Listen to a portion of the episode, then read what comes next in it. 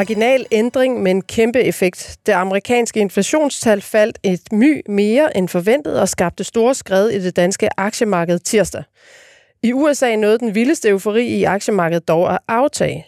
Netop inflationstallet har stor betydning for rentemødet i den amerikanske centralbank i aften dansk tid. Her skal centralbankchef Jerome Powell sætte tal på styringsrenten. Spørgsmålet er, om det lidt bedre inflationstal påvirker Powell til at løsne sit stramme greb om pengepolitikken. Lars Hyting, har inflationen toppet? Det har den. Det var godt. Kort svar. Du er aktiechef i Arta Kapitalforvaltning og en fast del af børsens aktieteam. Velkommen. Og Christian Klarskov, velkommen også til dig. Tak. Du er investor og har adskillige års erfaring som blandt andet porteføljemanager og aktiechef i Nordea og Handelsbanken blandt andet. Hvor stor indflydelse har renteudviklingen haft på din portefølje i år? Det har haft en altafgørende betydning. Øh, dels har det været vigtigt at forudse, hvilken vej renten går, men når man så har et syn på det, også at vælge de rigtige aktier. Det er godt, det vil vi gerne høre lidt mere om senere. Og Simon Kirketab, velkommen også til dig. Du er investorredaktør på Dagbladet Børsen. Og øh, man må sige, at den her uge, den har kastet rigtig mange nyheder af sig, og vi er kun halvvejs. Øhm, vil du sige, hvad der, øh, hvad der har været mest opsigtsvækkende at handle på som investor? Det vil jeg i hvert fald, og det er ret indlyste svar, vil jeg sige. Det er det her fusion, skråstreg opkøb, øh, Novozymes ser ud til at lave af Christian Hansen. Den var der ikke mange, der lige havde kaldt på forhånd. Og Nej. det må man sige, det, øh, det har sendt store bølger igennem de to aktier, og øh, det er rigtig spændende, om de to selskaber ender med at smelte sammen til et. Lad os tale mere om det lidt senere. Og endelig velkommen til dig, der lytter med til denne uges udgave af Børsen Investor Podcast. Vi skal både have det lange og det korte lys på aktierne øhm, i dag. Og fordi vi skal nemlig have fat i øh, Ole Søberg, der er investor og direktør i Nordic Investment Partners. Han har lavet et, øh, en lille analyse, eller større analyse, af aktieåret 2023, hvor han også kigger lidt længere ud øhm, i fremtiden. Mit navn er Gro Højer Tilst. Den store nyhed, det var så, at Novozymes vil købe Christian Hansen, og det var en nyhed mandag morgen, og det fortsættende selskab bliver Novozymes, og det får med al sandsynlighed et nyt navn og et brand, hvis øh, fusionen accepteres af aktionærerne og konkurrencemyndighederne. Og går alt som planlagt, så vil sammenlægningen være en realitet i slutningen af 23 eller i begyndelsen af 2024. Og for dem, der ikke lige ved det, Novozymes producerer enzymer og leverer blandt andet til produktion af biobrændsel og vaskemiddelprodukter, mens Christian Hansen producerer primært til fødevareindustrien, altså ingredienser. Lars Hyting, vil du ikke udpege de bedste argumenter for, at øh, der skal være en fusion her? Jamen, øh, det er egentlig to af de virksomheder i, i det danske C25-indeks, som, som set udefra minder mindst, eller mest, undskyld, streg under mest, om hinanden.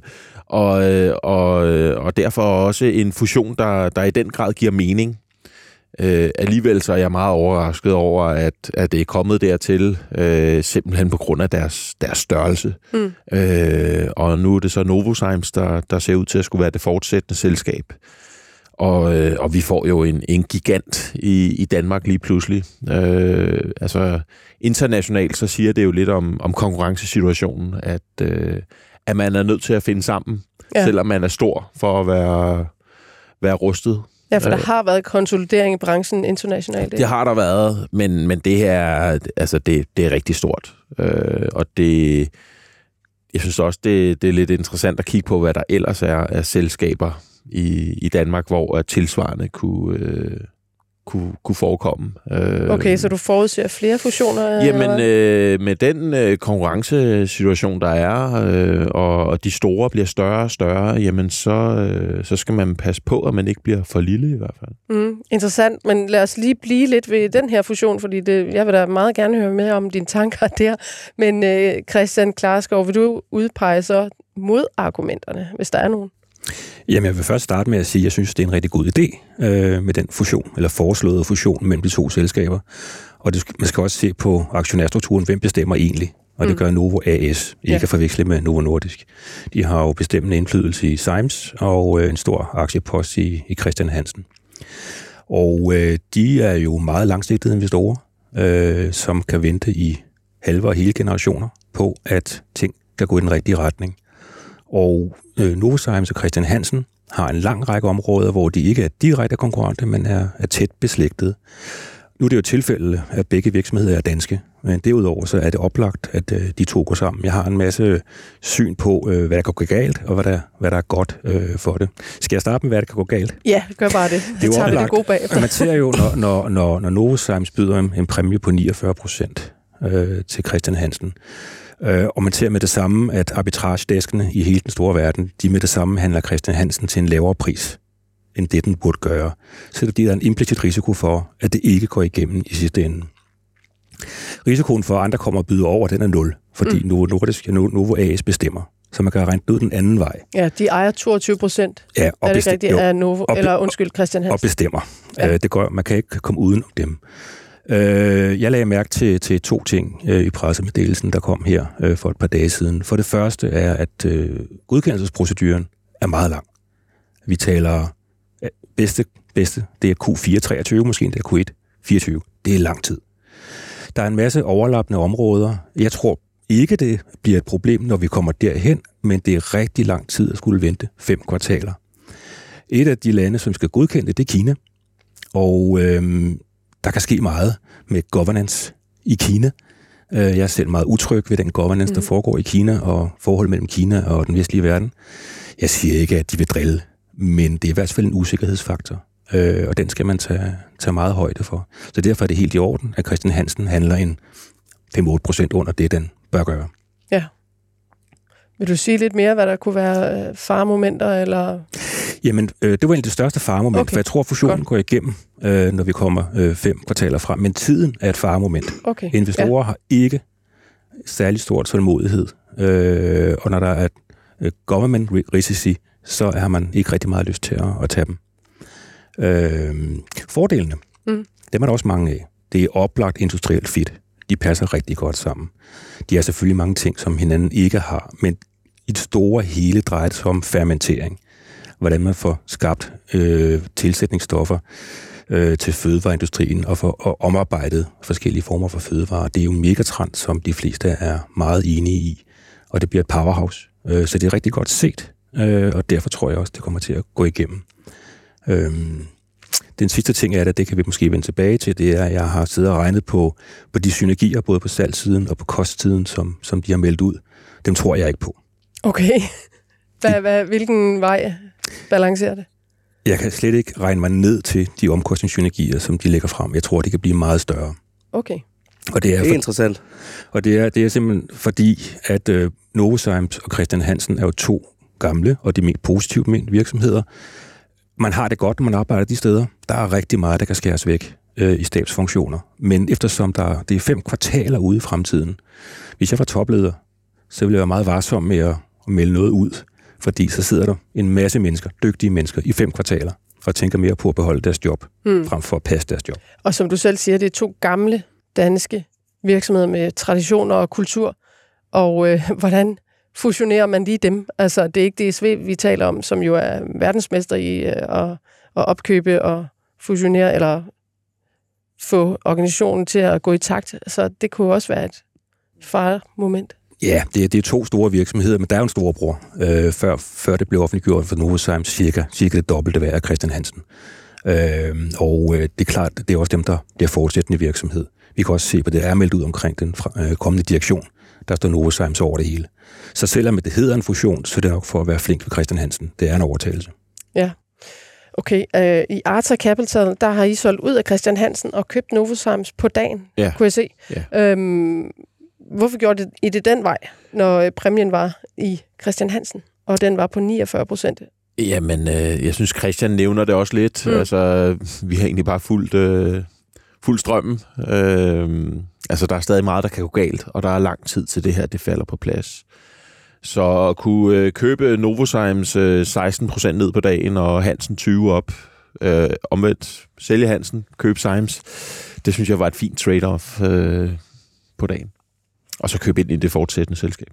Ja. Det er jo to aktier, der sådan har haft det lidt øh, afkastmæssigt det er svært. Hvis vi kigger fem år tilbage, før det her det blev offentliggjort, så havde Christian Hansen faktisk givet et øh, negativt afkast på 15 procent udbytte og indregnet, Novozymes har givet knap 37 procent, men i samme periode er C25-indekset er løbet 67 procent frem. Er der et uforløst potentiale i de to aktier, som vi kan håbe på bliver forløst, når de så smelter sammen?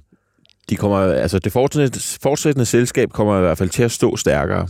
Øh, og, og hvis man kan, kan få det til at, at spille, jamen så, så kan det blive rigtig, rigtig interessant. Øh, men som Gro også nævner, det er ikke, det er ikke DSV, øh, og det er sådan Nej. lidt et, et ukendt øh, blad, det her, om hvor, hvor nemt det bliver at integrere øh, Christian Hansen i, i Novozymes. Ja, hovedreglen er jo, at det, det destruerer værdi for det købende selskab, øh, ja. sådan, hvis man ser på statistikkerne over opkøb. Og det er også en, det er en stor øh, bid, der skal, der skal tages her. Men, øh, men alene de øh, synergieffekter, der også kan være, det, det bør opveje det.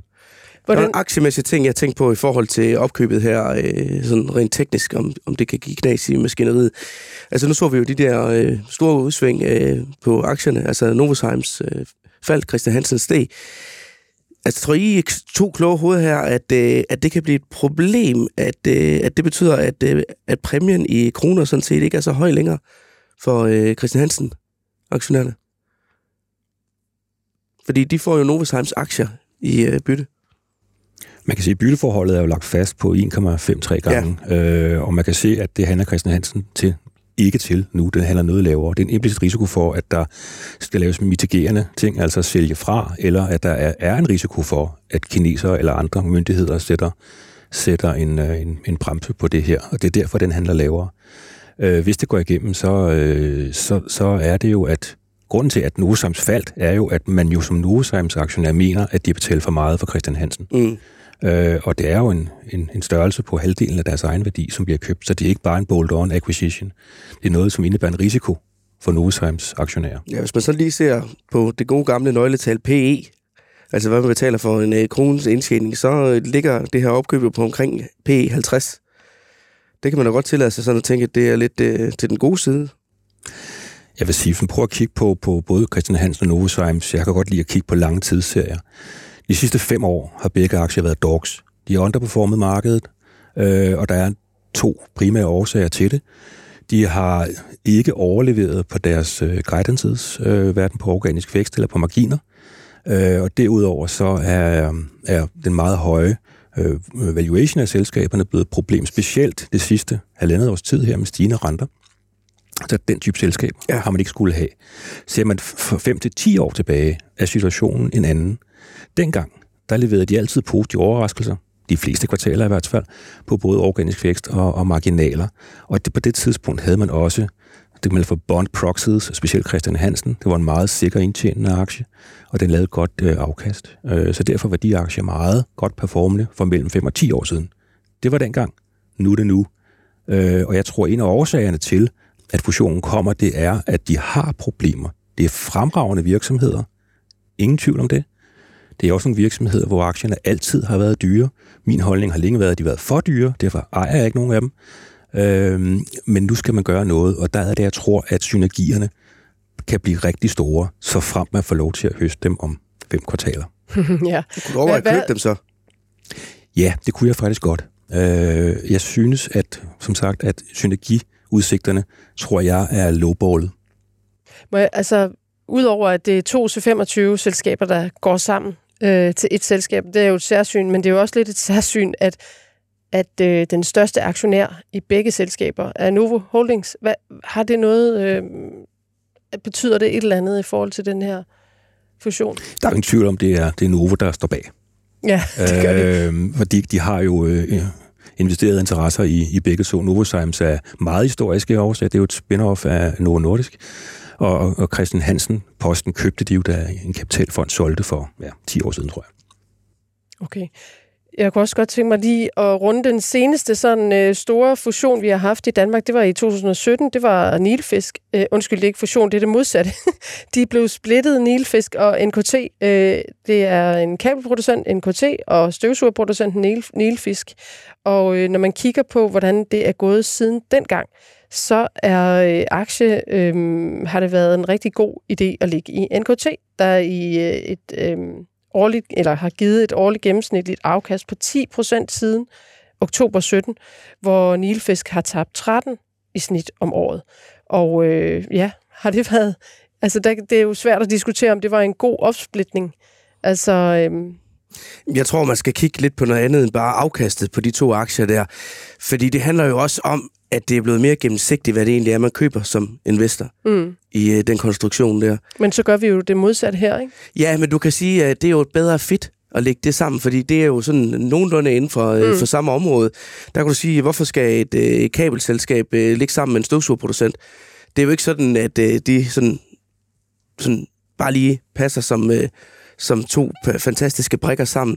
Så der giver det jo bedre mening at ligesom splitte det op, og så investorerne kan vælge, hvad er det præcis for en type selskab, de gerne vil have. Du vil sige, den her sammenlægning, det er jo, det er jo inden for samme business. Ja. Så derfor derfor er det lidt en anden målestok, man skal bruge der. Ja, og de skal jo netop ind på at, at spille, siger de jo selv, en nøglerolle i, i fremtidens øh, altså, løsninger af de her problemer, vi har med klima og fødevare. Men det er jo det samme, man har gjort i Mærsk med at splitte uh, selskabet op, sådan mm. så at, uh, at det børsnoterede AP Møller og Mærsk er blevet ren uh, container rederi. Altså, det er jo reelt for at få værdierne frem. Ja. Altså, det er jo i bund og grund det, det handler om.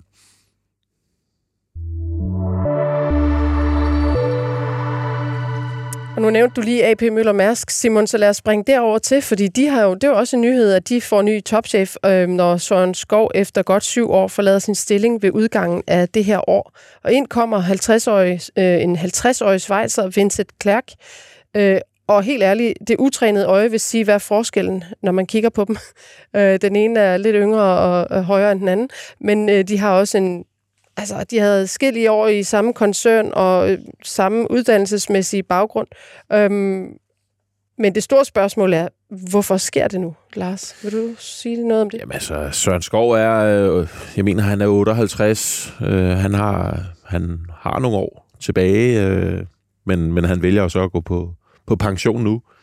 Og det er jeg sikker på, at Søren Skov egentlig har det, har det ganske fint med. Øh, han... Øh, han øh, overleverer et, et mærsk, der, der er i fin form, men, men som er, er presset af nogle andre øh, faktorer, øh, som er, er raterne blandt andet er, er tilbage på før covid-niveau nu. Øh, og ind kommer så en, en, en øh, Schweizer, der er, jeg mener, han er 50, øh, så der er der i hvert fald lige øh, en, en 8-10 år i ham. Øh, han har været i Mærsk i 25 år.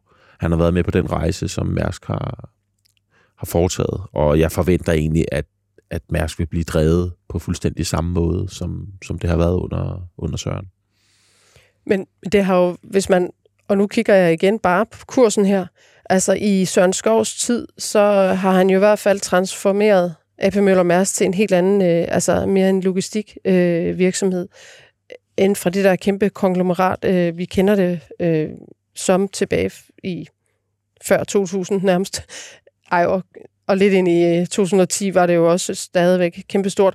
Men øhm, i hans tid, så er B-aktien steget med hele 14,2 procent i snit om året, og det er altså en mere performance øh, på knap 5 procent i forhold til C25. Så altså, det må vel være mere end bare, der kommer en frisk mand ind på posten. Altså, hvorfor skifte øh, en succes ud? Vil du sige lidt om det, Christian? Jamen, øh, Søren Skov, han har, han har gjort det godt. Øh, det er mit indtryk, han har været vældig i organisationen, øh, samtidig med, at han har taget nogle store greb, selvfølgelig i fuld forståelse med den altafgørende ene, ene bestemmer i, øh, i Mærsk, nemlig familien, der der står bag. Øh, og de har jo transformeret øh, koncernen øh, i Skovs øh, regeringstid øh, tilbage fra 2016 med at skille en masse forretning, som ud. Øh, det synes jeg er klogt. Øh, timingen af det kunne have været mere heldig, men de kunne ikke vide, at olieprisen ville gå, som den gik. Øh, jeg var meget kritisk over for deres øh, sats på at få hele værdikæden på logistik med. Øh, det har jeg altid været. Jeg synes ikke, det giver nogen mening øh, for dem. Øh, de kommer til at konkurrere med deres egne kunder. Det der har været talt og skrevet meget om. Det har vi bare glemt at tale om. Og det har vi glemt at tale om, fordi at Mærsk jo i de seneste par år, lige fraregnet sidste halvårs tid her, har været begunstiget af meget, meget, meget høje containerrater, mm. som jo er en eftervirkning af de supply chain problemer, der har været efter corona. Så vi har glemt at tale om, om den strategiske situation i Mærsk, fordi de har haft meget store windfall profits. Nu er det hverdag igen. Øh, min holdning har altid været, at øh, containerskibsfart er ikke noget, man skal være investeret i på lang sigt. Det er en commodity. øh, og du få lige præcis få øh, afkast på din investerede kapital nok til at betale en risikopræmie på nær de to år, der lige har været.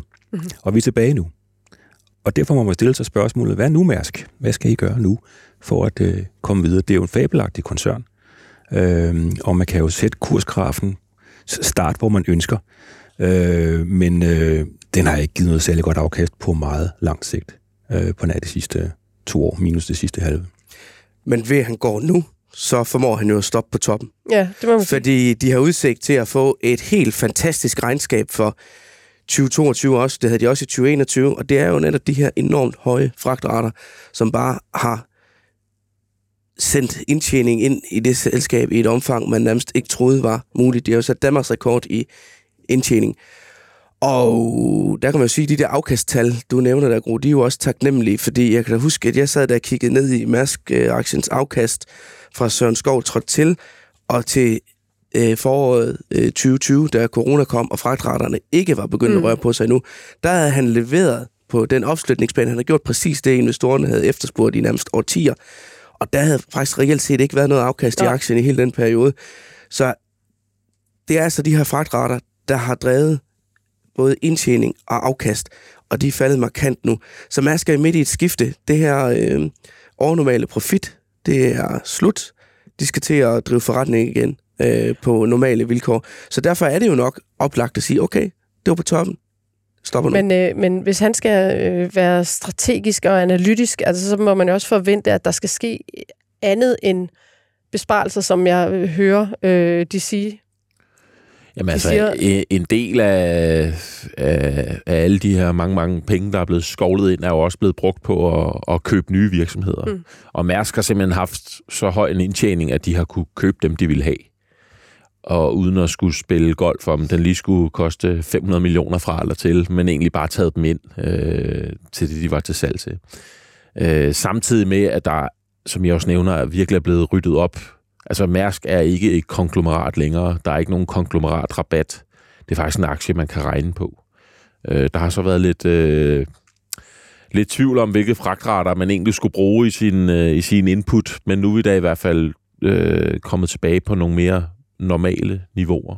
Øh, og jeg synes, det er et oplagt tidspunkt at, at få noget nyt blod ind også. Mm. Søren har gjort det godt. Christian har ret. Okay.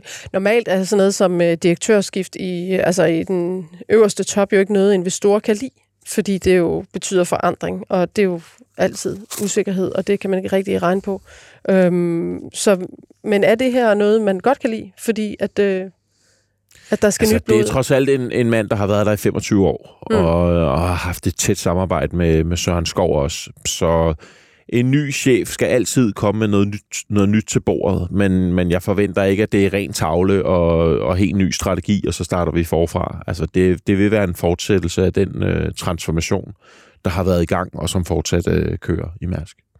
Men Gro, hvis du lige spoler tiden lidt tilbage til øh, 2016, da Skov han kom til, så har vi i hvert fald det, øh, reglen, der bekræfter, eller undtagelsen, der bekræfter reglen der. Fordi der steg aktien faktisk, øh, jeg mener, omkring 10 procent på, øh, på den dag, det blev meldt ud. Men der fulgte jo også en masse andet med der, fordi som Christian han sagde tidligere, han kan godt lide at kigge øh, lange tidsserier. Altså jeg kan jo godt lide at gå tilbage i avisarkivet og så se, hvad, hvad der er egentlig skrevet. Mm. Altså, der fulgte en masse med det, det skifte der, og hvor at øh, daværende formand i Mærsk, øh, Øh, Michael Pram Rasmussen, jo gik ud og åbnede for hele den her opsplitning, at øh, man skulle strømline selskabet, og det var Skov ligesom manden, der blev sat ind til at, at effektuere. Så der kom en masse nyt på bordet der, mm. og nu kan du sige, at da, da skabsskiftet her, det blev offentliggjort den anden dag, der faldt aktien lidt, men der var jo heller ikke, altså, der kom jo heller ikke rigtig øh, noget nyt på Nej, bordet. det er også altså, det, der er så mærkeligt. De øhm, kommer med en ny mand, ja. og så kommer de ligesom ikke med mere. Øhm. øh, det er ligesom det, jeg gerne vil have. Ja, Ja, Simon, det de meldte ud der, det var jo også det, som vi alle sammen skreg efter skulle ske. Ja. Altså den her oprydning, få det nu sat i gang. Altså bare den, altså havde de undladt at skifte chef dengang, men, men med den samme plan ud, så tror jeg også, at aktien ville have reageret, som den gjorde. Ja, Fordi der var så stor en konglomeratrabat yes. på, på foretagendet. Dengang havde de jo fem store divisioner. Der var jo Mærsk Line, der var Mærsk Oil, AP Møller Terminals, Mærsk Drilling, AP Møller Shipping Services. Altså, mm. alt det er jo splittet ja. op i dag, du frasolgt eller en øh, børsnoteret for sig selv. det, ikke? Ja. Øh, ja, kontra nu.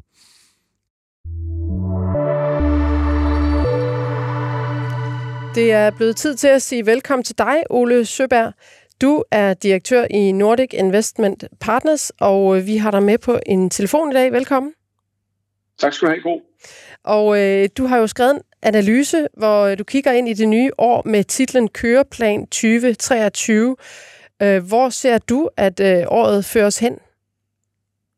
Øhm, altså, jeg, jeg laver de der roadmaps, ja. køreplan kan du kalde det, øh, hver år, og det er egentlig øh, bygget sammen af konsensus, og så mine egne holdninger på, hvad kan der overraske positivt og negativt i løbet af det kommende år. Ikke? Jo. Så i virkeligheden, hvis du kigger, når vi står her i midten af december 2022, så tager vi den samme dato i 2023, så tror jeg, at vi står mere eller mindre det samme sted, mål på, hvor aktieindeksene ligger. Okay, så man skal være... Kedeligt, jeg skulle lige sige det, Ole. Det lyder da som en kedelig omgang, vi skal igennem. vi skal ind og være tekniske analytikere og daytrader så? Ja, eller i hvert fald, øh, der kommer jo helt sikkert udsving. I et normalt år, så svinger markedet med 20 procent, eller 15-20 procent. Så der er helt sikkert underholdning undervejs, ikke? Men, men øh, øh, altså det, det er faktisk det, som jeg kan se, øh, både jeg, jeg, jeg bygger det op nedefra med indtjeningsestimater og øh, renteniveauer og sådan noget. Ikke? Ja. Hvis når man kigger, hvad Goldman og Morgan Stanley og UBS og alle de der, de er kommet frem til, så er de pludselig nok landet mere eller mindre det samme sted. At der kommer, vi ender stort set, hvor vi er nu her om en års tid, men undervejs kommer der hen over foråret og sommeren en negativ periode, og så kommer der så en positiv periode i andet halvår 2023. Okay, så, øh, så er det der, vi vågner op? skal i gang med at arbejde. ja, du ved, du, du, det er ligesom, når du, tager ud, når du kører, for eksempel skal til et eller andet sted i Frankrig, ikke? og så starter du din bil her i København, og du har sådan din GPS kørende, Øh, og det der simplificerede kort, der er på GPS'en eller på traditionelle fysiske kort i gamle dage, de viser jo ikke hele sandheden af, hvordan ruten ser ud. Så man skal altid være lidt frisk på at, at kigge ud af vinduet og holde op med, hvad foregår der her? Er der, no, er der grund til at køre en anden vej øh, for at nå sin destination, som er forhåbentligvis et øh, positivt afkast? Men det, bliver lidt, det ser en lille smule svært ud på det kommende år, på grund af indtjeningen ikke kommer til at stige. Mm. Og lige sådan, som jeg læser den, så kan jeg lige komme med nogle stikord. Altså, du, du opriser, i, opriser i hvert fald, at væksten, den vil falde. Altså, den globale BNP. Der vil være ja. en stram pengepolitik, indtil inflationen falder. Og øh, hvor meget den falder ned, det er jo så spørgsmålet. Og så siger du, at øh, i det scenarie, så er det godt at have kvalitetsselskaber frem for det modsatte. Det vil sige, ikke ligge med selskaber, der har alt for høj gæld og ikke har en altså- stabil indtjening. Er, er det altså, man skal, holde, man skal altid holde sig langt væk fra cykliske virksomheder med høj gæld. Ja. Øh, og det gælder endnu mere i... Altså, der kan jo være nogle perioder, hvor de kan være interessante, hvor du har meget, meget høj økonomisk aktivitet, øh, hvor cykliske virksomheder så faktisk er i stand til at vedligeholde og nedbetale gælden. Ikke? Men mm. øh, ellers så er det, øh, sådan, jeg kalder det lidt sticky virksomheder. Øh, jeg kan godt lide software-selskaber, som har øh, lange, de har typisk lange kontrakter, og når man først har rodet sig ud i at være kunde hos SimCorp eller SAP, eller for den sags skyld også øh, Microsoft Office-pakken, som man køber på abonnement, ikke? så er det ganske svært at rode sig, komme ud af den igen. Så det bliver man jo ved med at betale for. Ja, men i den her analyse eller roadmap, der opererer du faktisk med to øh, scenarier. Et positivt, som du så splitter op i, i fem, seks dele, og det samme har du så også et negativt scenarie. Men i det positive, der øh, kan du se, at inflationen falder hurtigere end forventet, og det vil kunne føre øh, til aktieafkast i 23 på 10-25 procent, og det er bare et scenarium, øh, skal jeg lige sige. Ikke? Øh, og det negative, der siger du så, at inflationen den slet ikke falder nok til, at centralbanken i USA kan lempe sin pengepolitik, og dermed øh, er der ikke øh, udsigt til øh, positivt afkast, men derimod et negativt på mellem 10-30 procent. Altså, kan du sætte sandsynligheder på de her øh, scenarier? Hvad ja, det kan du? jeg godt, men, ja. men mine sandsynligheder i den sammenhæng, de vil være lige så upræcis som alle andre. Okay. Så det er, man skal bare være klar over, at hvis inflationen, øh, og til specielt sjov nok, så bliver den amerikanske inflation, den dikterer jo også øh, markedshumøret i resten af verden. Ja. Men in, hvis inflationen kommer hurtigere ned end ventet, og estimaterne er, når vi er henne ved sommer næste år, så ligger inflationen på sådan en øh, 3-4 procent i USA. Hvis det er tilfældet, eller hvis den kommer lavere end det, så kan den amerikanske centralbank begynde at tage foden af bremsen, og endda hvis det ser ud til, at økonomien kan holde til det, og der ikke kommer fornyet inflationspres, så kan de begynde at være mere stimulerende igen. Øh, og det vil faktisk være ret positivt. Omvendt, hvis specielt løninflation og huslejeinflation og sådan nogle andre ting, der er lidt mere stikke i det, hvis de bliver ved med at, at ligge på 5-6 procent, så bliver centralbanken, om så må sige, nu er det jo julemåneden, ikke? Mm. men der er, den der, er det ikke i højt fortrædets grøntop, der er den her med, pas på, at du ikke strammer garnet, for ja. du kvæler på barnet. Det er ligesom, hvis de virkelig skal have livet ud af den der inflation, så er du nødt til at stramme så meget, at øh, økonomien den virkelig får en, et, øh, en lavvækstperiode, der bliver længere end det, der er indiskonteret for øjeblikket. Men hvordan positionerer du dig selv altså her på vej ind i 23? Jeg ligger, altså jeg gør jo, som jeg siger, jeg følger jo det her roadmap selv. Øhm, så jeg ligger faktisk ret tungt i farmaceutiske virksomheder med mm. pricing power, og i software har jeg bygget op. Og så har jeg taget et, øh, et, et øh, bet, det er ikke noget langsigtet bet, men det er en investering i Danske Bank. Fordi øh, høje renter, det er godt for banker, og Danske Bank er en af dem, som har, øh, som har mest benefit på, øh, på højere nettorenteindtægter. Ja, så den ligger du i nu, så har du også lige øh, fået, øh, de har jo opjusteret, ikke? Ovenpå, at de nu har fået indgået deres forlig. Ja, det var vist det, man kalder en meget, meget moderat opjustering ja. på 200 millioner. Ja. Men okay, det var en lille opjustering. En lille, lille julegave. Ja. Men det er da ekstremt positivt for Danske Bank, at den bøde er kommet på plads. Ja. Men altså, vi kendte jo ja, godt sådan nogenlunde bødestørrelsen. Øh, det har vi gjort i et par måneder eller sådan noget, så det er jo ikke verdens største event, at de kunne melde det ud her øh, tirsdag. At, øh, Nej, men nu, nu bliver Danske Bank jo lige pludselig investable. Nemlig? I forhold til, øh, der er rigtig mange, der ikke har måttet investere, vil, eller ønsker at kan, øh, som lige pludselig bliver muligt at investere i, den, i det selskab. Hele den her dyne af usikkerhed, der har ligget hen over den, det, det er ligesom blevet hævet af. Men, men er det finans ja. generelt, eller er det bare Danske Bank, du... Øh... Nej, det, det, det, det, det er finans generelt, ja, fordi okay. at øh, højere renter, det hjælper altså efter næsten 10 år, i hvert fald her i Danmark, ikke? Mm. med negative renter, så er bankerne de er jo helt udslidt på, på der, er, der er udlåns, eller indlånsoverskud, som de så kunne putte ind i Nationalbanken til en eller anden minusrente, og lige pludselig er det positivt, så det er alt andet lige, at det er jo godt. Men det vil sige, du tror, ud fra det, den måde, du positionerer dig på, så tror du ikke lige frem, inflationen i USA falder ned til 3-4 procent inden for et år? Eller Nej, det, jeg håber, det, at det sker hurtigere, ikke? men øh, Altså, man må ligesom finde ud af, hvor hurtigt skal du så trykke på spinen. Hvis, lad os sige, at i februar måned, at inflationstallet hedder 4 Det, det er sådan meget optimistisk. Ikke? Så er vi inde i et helt andet scenarie. Og så tror jeg faktisk, vi kan komme ind i, en, i et øh, enormt bullmarked, fordi så vil rigtig mange af de institutionelle investorer og pensionskasser og sådan noget, som tænker langsigtet, de vil blive tvunget over i vækstaktierne. Og de største klumper på hele aktiemarkedet i dag, det er jo øh, sådan nogle som Apple og Google og sådan noget, der hedder, de er defineret som vækstaktier, ikke? Mm. de vil jo få en fornyet interesse. Så hvis du får de der store nogen til at bevæge sig i en positiv retning, så vil det jo trække aktiemarkederne gevaldigt op. Men Ola, altså, det, det, det, din bedste kald, det er så pharma, IT, øh, software og bank. Hvad, ja. siger, øh, hvad siger de, de to investorer her i studiet, øh, Lars og Christian, til det her? Det er noget, I, øh, I kører med også? Altså, det, det overordnede tema i, i 2022 her har i hvert fald været fokus på noget kvalitet og noget lidt mere defensivt. Noget, øh, penge, noget cashflow, øh, noget penge i hånden i dag og ikke om fem år. Og, øh, og jeg tror, at det er den fest, der også fortsætter øh, gående ind i 23. Om den så... Øh, om vi så skal finde en anden fest undervejs, det, øh, det må vi så se på. Men, men det er i hvert fald øh, udgangspunktet for det nye år, ja. Men Lars, du sagde også, at inflationen har toppet. Så, ja, øh, det du... tror jeg også, den har. Ja. Men der er også lang vej til, til 3 eller 4 procent. Mm. Øh, og, og, og der tror jeg ikke, vi, vi kommer ned. Øh, ikke allerede næste år. Men, men jeg, jeg føler mig ret overbevist om, at den har toppet. Også når jeg kigger på tallene fra i går, og, og det komponerer altså de enkelte elementer, hvad er det, der ligger i inflationen. Og der, øh, der er det altså sådan noget som råvarer, der, der trækker den rigtige vej nedad. Mm. Øh, mens at, at specielt boligposten er det, der faktisk holder øh, kerneinflationen øh, oppe. Øh, så der er nogle, øh, nogle dynamikker og nogle elementer, der er værd at holde øje med. Ja, jeg vil lige øh, skyde ind, at netop øh, inflationstallet kom i går fra USA i hvert fald for november, og det var jo som sagt lige lidt bedre end forventet. Øhm, 7,1 mod 7,3, ja. Ja, og det er faldet fra 7,7 i oktober.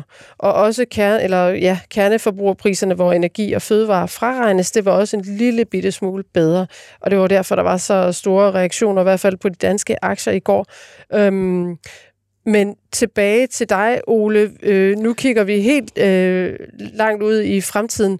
Øhm, fordi du siger, at øh, væksten vil aftage, især i de udviklede lande. Øhm, men der kommer en, øh, altså der vil være vækst i øh, emerging markets, særligt drevet af Afrika og Indien, nej, undskyld, Asien. Øh, så der ja. vil være nogle særlige afkastlommer helt frem til 2042. Hold op. ja, ja, ja, jeg ja. arbejder med sådan to, en 20 års øh, tidshorisont. Ja, vil du ikke lige så håber, sige... Så, rulle, så bliver jeg bare ved med at rulle, så håber jeg på, at jeg kan leve lige så længe. Ja. øhm. og så siger du nemlig, at øh, altså, og, og, og så har du regnet frem til, at cirka øh, og hold fast, 50.000 milliarder dollar vil komme fra nye industrier.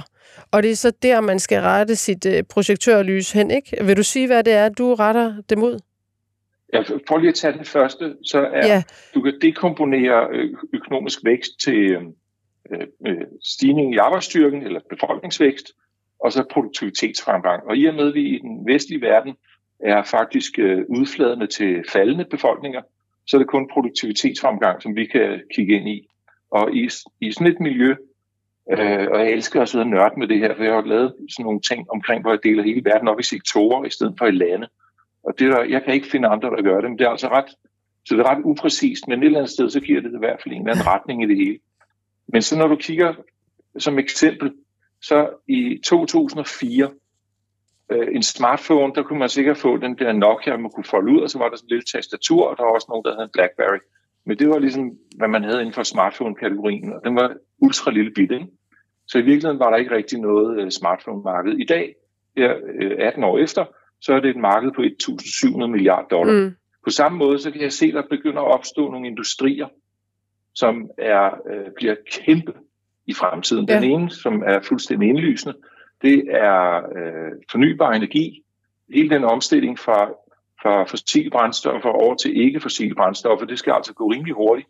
Og, og hvis man skal tro de ting, som er kommet ud fra den COP22 øh, for nylig, Ja. Og de estimater, som Bloomberg New Energy har lavet på den baggrund, så er det op mod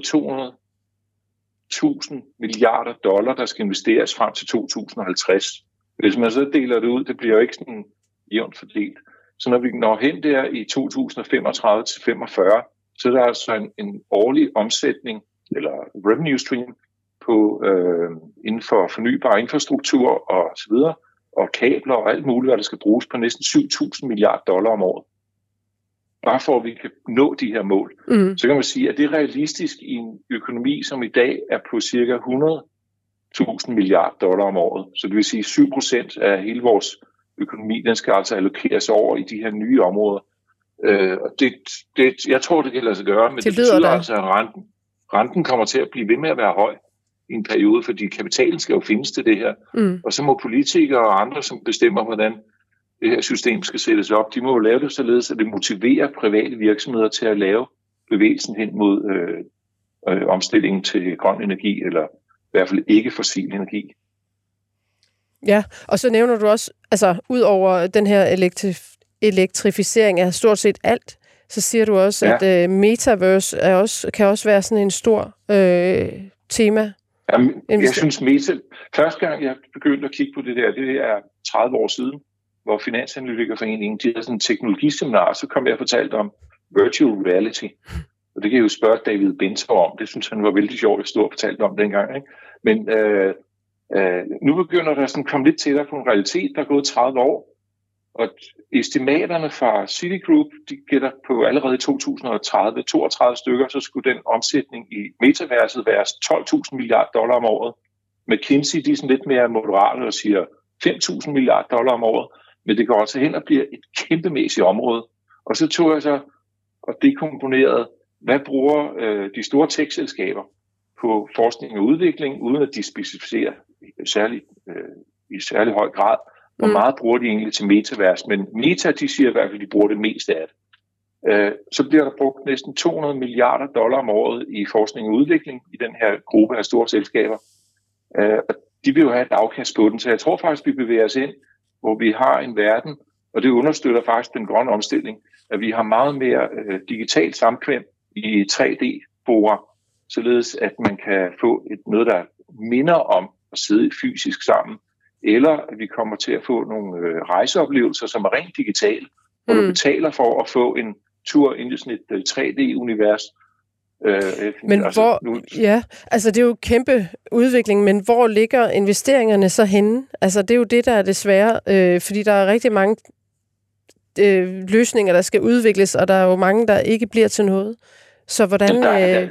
det, det er både software, hardware, øh, datacentre mm. og, og semiconductors. Altså der, det, det hele de nuværende værdikæder, som skal skrues over mod, at vi får på en cloudbaseret måde får leveret de her øh, pixelopløsninger, som er så høje og i en hastighed, således det virker nærmest som om det er kigger, man kigger med sit almindelige øje ud i den normale virkelighed. Det er nogle kæmpemæssige investeringer. Og hvordan de bliver, det er jeg jo spændt på. Så et eller andet sted, så har jeg ikke rigtig tur at investere i det.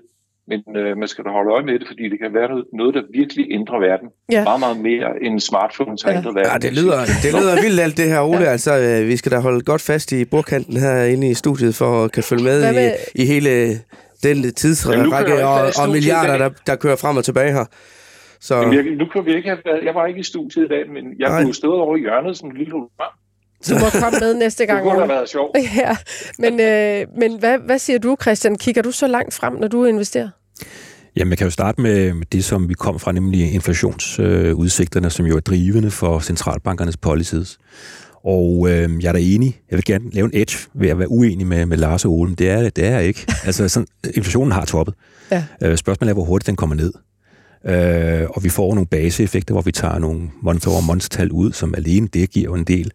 Vi har set, energipriserne har været faldende. Nu må vi så se, hvad der sker hen mod slutningen af vinteren. Øh, men inflationen kommer ned. Øh, med hensyn til renterne, jeg skal ikke kloge mig på rentekurven mere, som den ser ud, men jeg tror, vi får for higher, for longer. Altså, jeg tror ikke, vi kommer tilbage til der, hvor vi var for øh, halvandet års tid siden. Den periode, det var den, der var den ekstraordinære. Det er ikke ekstraordinært, at vi har styringsrenter, hvor det ligger nu. Øh, jeg, jeg kigger jo også på den rentekurve, vi ser på, hvor den jo er stærkt invers, specielt i, i USA. Øh, jeg tror, det er 80 basispunkter, der er forskel på den toårige og den 10-årige. Det er, tror jeg aldrig, jeg har set før. Nej. Øh, så vi får en situation nu, hvor jeg er glad for, at jeg ikke er centralbankchef, fordi øh, der er ingen tvivl om, at de finansielle markeder, de ønsker jo, at renterne skal starte, stige mindre til at starte med, og så flade ud, og så begynde at falde. Timingen er jeg meget usikker på. Jeg vil være nervøs som makroøkonom, øh, det er jo en gammel skade, der har i min uddannelse, hvis centralbankerne begynder at lempe for tidligt. Mm. Fordi hvis de lukker inflationsånden ud af flasken en gang til, så har de mistet et håndtag, og de mister troværdighed. De var meget tæt på, hvis ikke over den grænse, hvor de mistede troværdigheden for et års tid siden, fordi de opfandt det her transitory inflation, som i åbenlyst var, var forkert. Og i den sammenhæng kan man jo også sige, at øhm, nej, det var ikke Ukraine og Rusland, der var skyld i inflationen. Inflationen startede allerede i eftersommeren 21, og det gjorde den, fordi at centralbankerne førte en forlempelig pengepolitik, og regeringerne i hele verden førte en forlempelig finanspolitik. Men så kunne jeg godt tænke mig at vide, fordi så får vi det her øh, bedre end forventet inflationstal i går. Kunne man så frygte, at altså alle er jo indstillet på, at nu øh, hæver de øh, styringsrenten i aften med 0,5 basispoint. Kunne man øh, frygte, at, øh, at de, det er en lempelse, altså som ikke skal til? Jeg tror, at alle venter en, en halv procent, og så kommer de med det her dot plot, som det hedder, mm. hvor centralbanken de outliner, hvad der skal ske den næste stykke tid. Øh, jeg skal ikke kloge mig på, om, om det bliver ændret øh, her i aften klokken, klokken halv ni. Øh, men der er ingen tvivl om, at alle øjne er jo på, på renterne. Øh, fordi udover, at det er en alternativ investering til aktier, så er det også det, som, og det er meget, meget, meget vigtigere, det er jo det den måde, man regner værdien ud på risikable aktiver, det er, hvad er renten, man skal putte i sine DCF-modeller. Øh, og det er det, der det virkelig øh, giver knaster, mm. øh, hvis man kan forudse det. Men rentekurven er, som rentekurven er. Jeg er slet ikke i en situation, hvor jeg kan være klogere end markedet på den. Nej. Men det, man kunne frygte, var måske, at øh, den her eufori i markedet, øh, hvor de jo netop reagerer på et godt inflationstal. Jeg vil sige, at øh, inflationstallene fra måned til måned, de er jo volatile, mm. øh, og vi taler stadigvæk på 0,1, 0,2 øh, bedre eller, frygt, øh, eller, eller dårligere. For forrige gang, der var det lidt dårligere, der faldt aktiemarkederne 5%. Nu steg de så voldsomt i går og faldt i øvrigt tilbage igen. Men det er jo mere daytrading, øh, som, er, som er ligegyldigt. Øh, jeg tror, at man skal, man skal gøre sig meget klart om, hvor sticky er inflationen. Vi kan se, at de der hurtige variable, de kommer ned. Det kan man regne på. Øh, men jeg er personligt lidt mere bekymret for, at de mere stikke ting, øh, lønprisspiraler, vi snakker ikke 70'er style her, øh, men lønprisspiraler, øh, og andre ting i supply chain kan være et problem for at få inflationen ned. Hvordan, hvordan positionerer du dig så altså, til det her billede? Jamen, jeg har længe været skeptisk øh, øh, på med hensyn til renten, fordi jeg kunne se, øh, at centralbanker og regeringer over hele verden var alt, alt for ekspansive allerede efteråret 21. Øh, så den måde, man kan positionere sig på, det er selvfølgelig at have fastforrentet hus, huslån. Ikke? Det, det er jo godt nok efter at have betalt for mig i mange år. Uh, men derudover også med, med, med sin asset allocation. Uh, det er selvfølgelig at sørge for ikke at eje de lange obligationer, mm. og så have uh, nogle aktier, som uh, ikke er for rentefølsomme. Uh, som jeg sagde tidligere i udsendelsen, jeg har ikke ejet et stykke af de her meget vidtløftige højmultiple aktier siden Dagbladet Børsens berømte artikel tilbage fra sommeren 20, hvor jeg medvirkede i at øh, der var nogle febervendiesættelser af, af vækstaktier. Mm-hmm. Så dem har jeg holdt mig fra. Det har ja. været klogt. Øh, og jeg har stadig holdt mig fra dem, fordi jeg tror ikke, renten kommer hurtigt nok ned til det. Men der kan der selvfølgelig sagtens være lommer. Øh, jeg synes, det er meget spændende, det som Ole har lavet med, med Metaverse og så videre. Og respekt for det, Ole. Det er rigtig godt. Øh, sidst jeg tjekkede øh, Bill Gates, der var han både klogere og rigere end jeg er. Jeg er ikke sikker på det sidste. Men, men, øh, men han siger jo noget meget klogt. Han siger, at man tenderer til at overvurdere teknologiens indflydelse på, på kort sigt og undervurdere den på lang sigt. Øh, og der er ingen tvivl om, at der er masser af spændende ting derude. Men vi ved jo også, at det kører i bølger. Øh, og med al respekt for, for de gode arbejde, Ole, 2042, ja, der er tid nok til at positionere sig til det. og dermed uh, tusind tak til dig, Ole, for at ville uh, være med og, og for din analyse. Tak skal du have. Hej. Hej.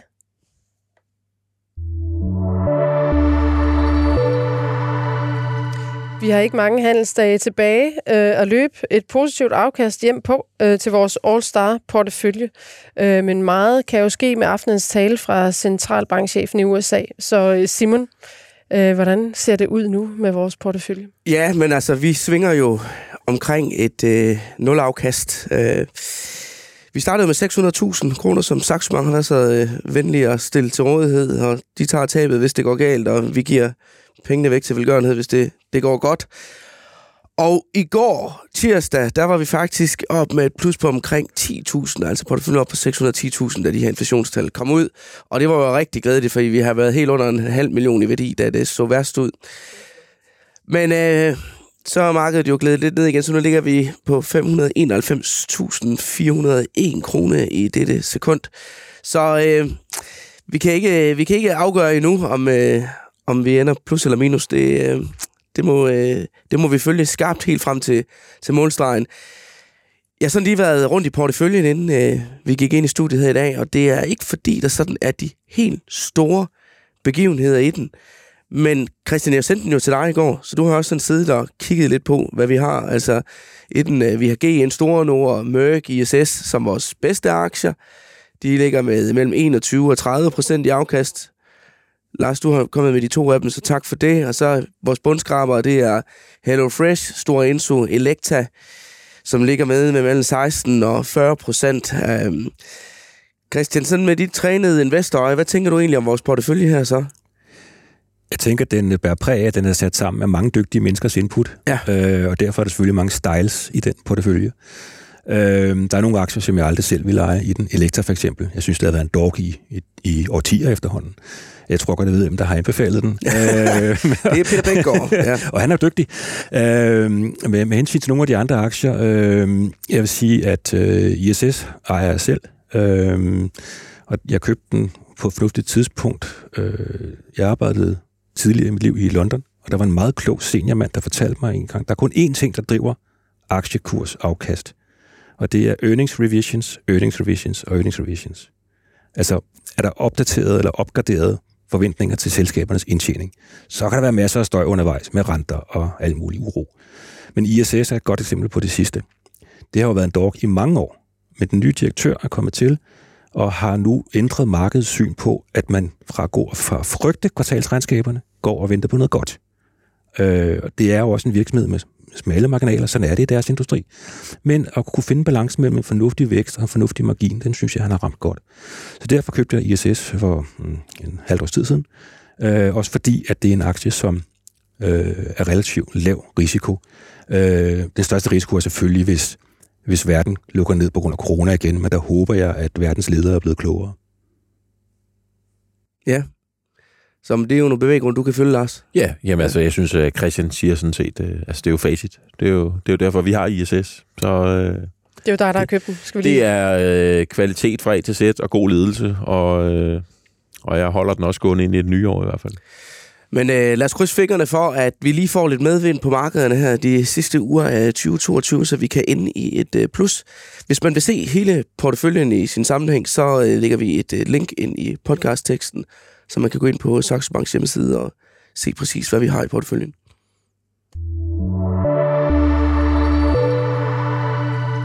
Det var alt, hvad vi nåede i denne uges udgave af Børsen Investor Podcast. Tak til jer, der lyttede med. Og husk, I må endelig sende os ris, ros eller spørgsmål på investorsnabelagborsen.dk, så tager vi det med næste gang. Øh, vi har en Investor Podcast klar, og det er onsdag den 21. december. Og tak til jer i studiet. I dag var det Lars Hytting, aktiechef i Arta Kapitalforvaltning, og Simon Kirketab, investorredaktør på øh, Dagbladet Børsen, og så Christian Klarskov. Tak til jer. I øh, teknikken havde vi Peter Emil Witt. Mit navn er Gro Højer Tilst. Tak fordi du lyttede med.